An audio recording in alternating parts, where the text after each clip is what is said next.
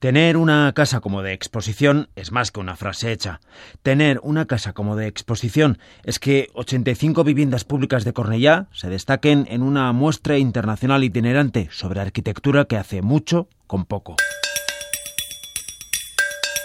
El sector de la construcción es uno de los máximos responsables de la contaminación y de emisiones de C O dos, con lo cual hay que hacer una reflexión profunda uh, sobre cómo, cómo construimos. Y para nosotros ya es imposible separar la manera de habitar de la manera de construir. Hemos construido con tierra compactada, hemos construido con madera. Y nos gusta pensar que cualquier medida medioambiental debe cruzarse con la, la sostenibilidad social. Marta Peris diseñó con José Toral esas ochenta y cinco viviendas de Cornellà que se muestran como ejemplares. En Más Context, una organización de Chicago que divulga arquitectura.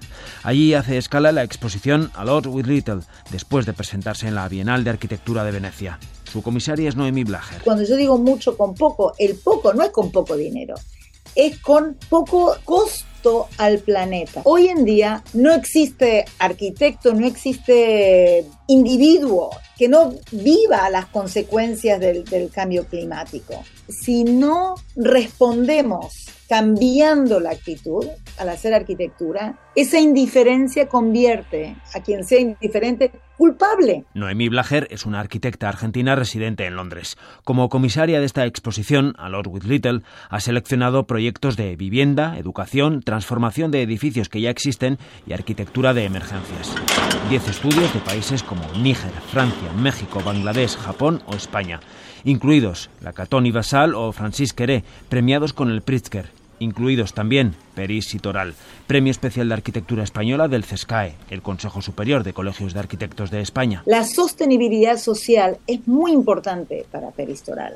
Replantean la vivienda de modo que sea no solo mucho más eficiente a la, la construcción, sino que, que responda al modo de vivir que tenemos ahora y que consigan con espacios intermedios generar sitios de encuentro. Bueno, generamos estos vacíos eh, dentro de los edificios para reducir la, el consumo energético y son lugares que promueven o fomentan las relaciones sociales, ¿no? Lo que es la superficie de la vivienda no ha cambiado, yo diría, en los últimos veinte a veinticinco años. años, solo que los mismos metros distribuidos de otra manera son mucho más óptimos. Si eliminas los pasillos, que son espacios tan solo normalmente de circulación, y repercutes toda esa superficie en los espacios, ¿no?, de manera que las habitaciones sean más generosas, que no sirvan solo para dormir.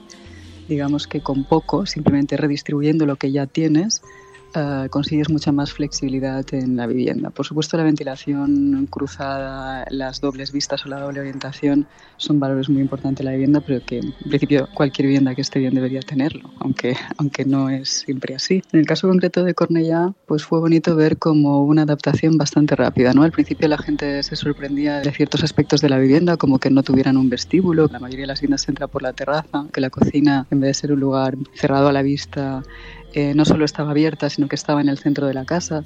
Ante esta primera sorpresa, vamos a llamarlo así, te reconocían enseguida que se habían acostumbrado muy rápido. Para tomar decisiones como estas, para levantar en Cornellà el mayor edificio residencial de madera en España, no basta con un estudio innovador como Peris y Toral.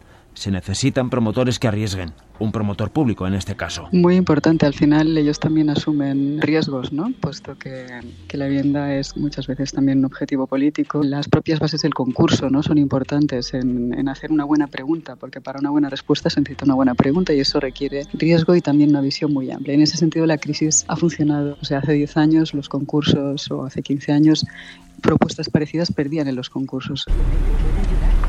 No hay maquetas en la exposición A Lot with Little. Su comisaria, Noemí Blager, ha ideado una presentación audiovisual de los proyectos, fácil y más sostenible para la itinerancia internacional. La exposición responde también a la evolución de su mirada, paralela a un cambio de mirada general. Toda esa arquitectura banal o esa arquitectura un poco narcisista, ¿no?, de, de, de mírenme a mí, yo creo que está pasando. Si está cambiando o no, tiene que ver con las nuevas generaciones. El cambio lentamente está llegando por arquitectos como los que he escogido para esta exposición. En los últimos años, el premio Pritzker en el mundo, el Mies van der Rohe en la Unión Europea o el Stirling en el Reino Unido han apostado por una arquitectura más discreta, que en alguna revista especializada se ha calificado irónicamente como aburrida. Tal vez más, más que aburrida es más anónima, ¿no?, más social y menos espectáculo, menos icónica. Iñigo Picabea, Radio cinco Todo Noticias.